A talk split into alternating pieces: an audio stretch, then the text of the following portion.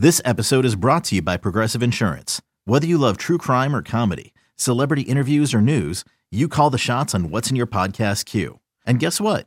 Now you can call them on your auto insurance too with the Name Your Price tool from Progressive. It works just the way it sounds. You tell Progressive how much you want to pay for car insurance, and they'll show you coverage options that fit your budget. Get your quote today at progressive.com to join the over 28 million drivers who trust Progressive. Progressive Casualty Insurance Company and Affiliates. Price and coverage match limited by state law. Call from mom. Answer it. Call silenced. Instacart knows nothing gets between you and the game. That's why they make ordering from your couch easy. Stock up today and get all your groceries for the week delivered in as fast as 30 minutes without missing a minute of the game. You have 47 new voicemails. Download the app to get free delivery on your first three orders while supplies last. Minimum $10 per order. Additional terms apply. You're listening to the Upper Hand Fantasy Podcast. Now, here's your host, Faraz Sadiki and Zach Rizzuto. All right, let's get it going. Waiver wire, week 12. What's up, everybody? I'm Faraz. That's Zach. Let's get it popping.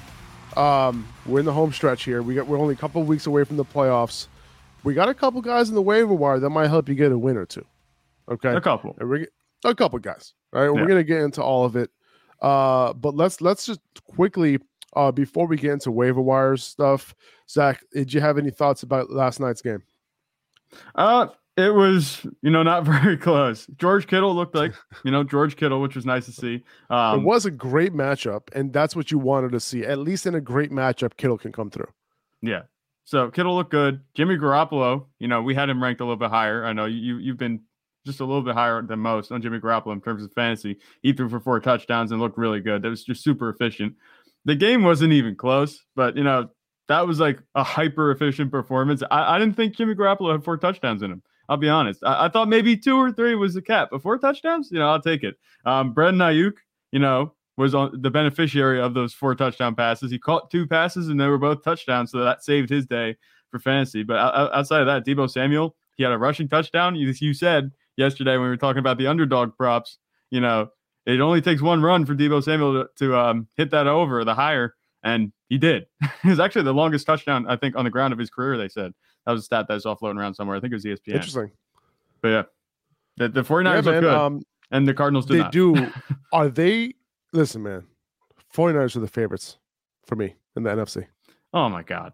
Ugh, we're doing this. Well, you just saw They've been the did? favorites for me. Oh man. They've been the favorites for me for a couple weeks now. yeah. You know, because of the fact that once they got Christian McCaffrey, you know, I was just like, it's it. Like, if everyone stays healthy on this offense, they have a good offensive line. They have a a game a, a good enough quarterback to get it done. Like he's not gonna do. He, this is probably the last time in his career he's gonna throw for four touchdowns. Mm. Um, and you know this defense is good. You know they have some vulnerabilities in the defense, no doubt about it. Uh, and you know some teams are capable of putting up points against them, but most Yeah. aren't. And I I think that you know, listen, man. Um, I like Dallas. You know, I think the Dallas. I would say right now, like it's going to be close, right, between Dallas Mhm. and Philly. Um, but you know, if I had to choose one team, I'm gonna I'm, I'm I'm going with the 49ers. Here's where you see, I think where the difference is this. Here's the difference. You know, in ter- and this is not this is not a good argument. You know, if I'm gonna try to argue for the 49ers, like this is not a good one. I But think if you're gonna G, pin it on something. Jimmy G is the vulnerability, right? Because we've seen in big moments in the past where Jimmy G has made a bad decision. And it's happened a couple times in the playoffs, uh, Super Bowl, even, right? Missing George Kittle wide open. Like 49ers fans are never going to forget that one because they could have won that game and they would have been Super Bowl champions that year if he hit that throw wide open. Kyle Juszczyk, you know, another one, big, wide open, missed, you know what I'm saying? And interceptions. Like that is the vulnerability there. I You're don't think exercising demons here on the podcast. I- I don't out. think that. Well, I mean, I'm not even a 49ers fan, and, and I about know. this stuff, right? 49er Like, fans listening. Dak, you're giving Dak them. Prescott, uh, yeah, 100. percent Dak Prescott. I, I don't think he's a guy who. I think he'll make the play when you need to. Jalen Hurts, you know, we haven't seen him in those big, big moments yet. So that's that remains to be seen. But you know, that rushing ability, like when you need that first down, you know what I'm saying? I feel like he can do that for you. But you know, you never know. Obviously, Jimmy G has been in the big dance. Jalen Hurts hasn't. So, you know, you never know how he's going to perform. We'll see. He Yeah. hasn't been in those big moments just yet. But it's going to be interesting to watch, man. The NFC is going to be interesting. The AFC, you know, also like, you Yeah. know, a lot of close teams. So the playoffs this year, to me, are very interesting compared to the Yeah. last couple of years to me. Like there's some good teams, you know, you don't know who's the favorite, right? The Bills getting some losses and the, on the on the in the on the AFC side you're like, well, who is it? Right? The Chiefs looking good. You It's know, so this Okay, picture this. It's Friday afternoon when a thought hits you. I can spend another weekend doing the same old whatever, or I can hop into my all new Hyundai Santa Fe and hit the road. With available HTRAC, all wheel drive, and three row seating, my whole family can head deep into the wild. Conquer the weekend in the all new Hyundai Santa Fe. Visit HyundaiUSA.com or call 562-314-4603 for more details. Hyundai, there's joy in every journey. the Chiefs are the only team that I can say solid. You know, they're a good team. Yeah. You know, they're not going to lose um, any games that they shouldn't lose. You know, that's just the way that the Chiefs are. But yeah, just that's that's how it's looking right now. Like as Yeah. of right now, as of today, the Chiefs are the best team in the AFC. yeah, I'd say You know. even in the NFL, they're so consistent. Just the way that Patrick Mm-hmm. Mahomes plays, he's you know obviously the reason that they're playing so well. I, I still think that that that Chiefs defense is a vulnerability. You know, could and, be. and that's that's that's the only issue. Now, you know, obviously you have a quarterback who can keep up with any team, Yep. right? And uh you know they have a couple weapons now. You know, let's see if Kadarius Toney's hamstring can can get right. You know, for the playoffs, and maybe he can do something for them. Who knows? Maybe he can contribute. That would be Maybe. nice because because he did not contribute to fantasy rosters last week. But okay, I digress. I digress. All right. Uh anything other any other notes? Uh Christian McCaffrey, you know, he did his thing, but again, that ceiling isn't going to be there with Elijah No. Mitchell carrying the ball. And, you know, he got more again, carries. Outperformed Christian McCaffrey. He got more carries than Christian McCaffrey in the run game. He he was not targeted once, but what, what's going to do it for Christian McCaffrey is the receiving game, and at least they're using him there. Seven for seven for sixty-seven yards for Christian McCaffrey. Uh, so that's that is what you want to see. That's awesome.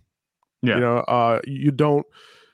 It it it sucks that he doesn't have that forty. You know, I'm, I'm saying he doesn't have the 40 point upside. He literally had that like a couple weeks ago, you know, but that was without Elijah Mitchell in the lineup. That was without Deebo Samuel in the lineup.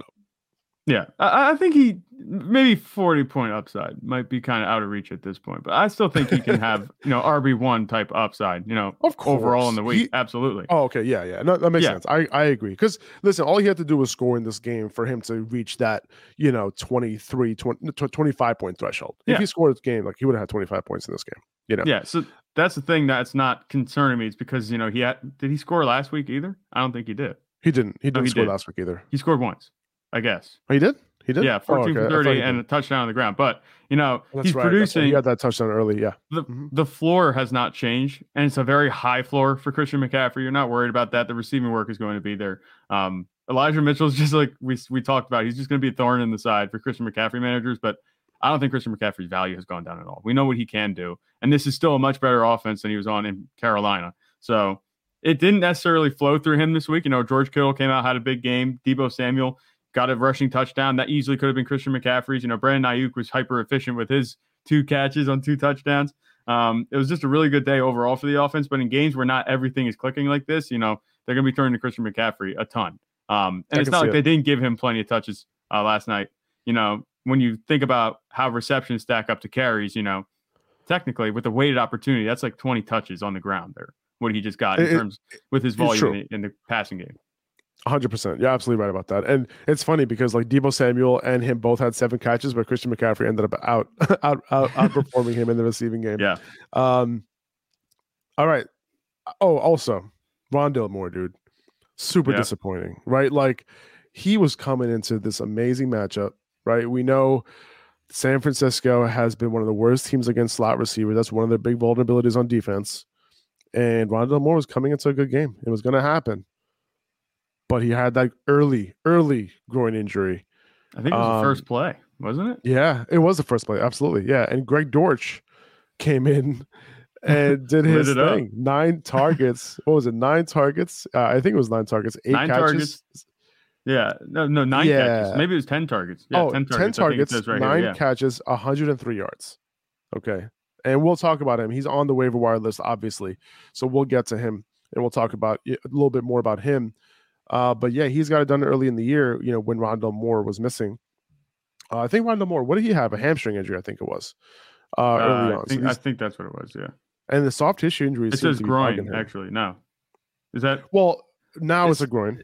yeah? Is that like It's a, it's a groin in now. the hamstring area? Like I have no idea. The- You don't know where the groin is, bro?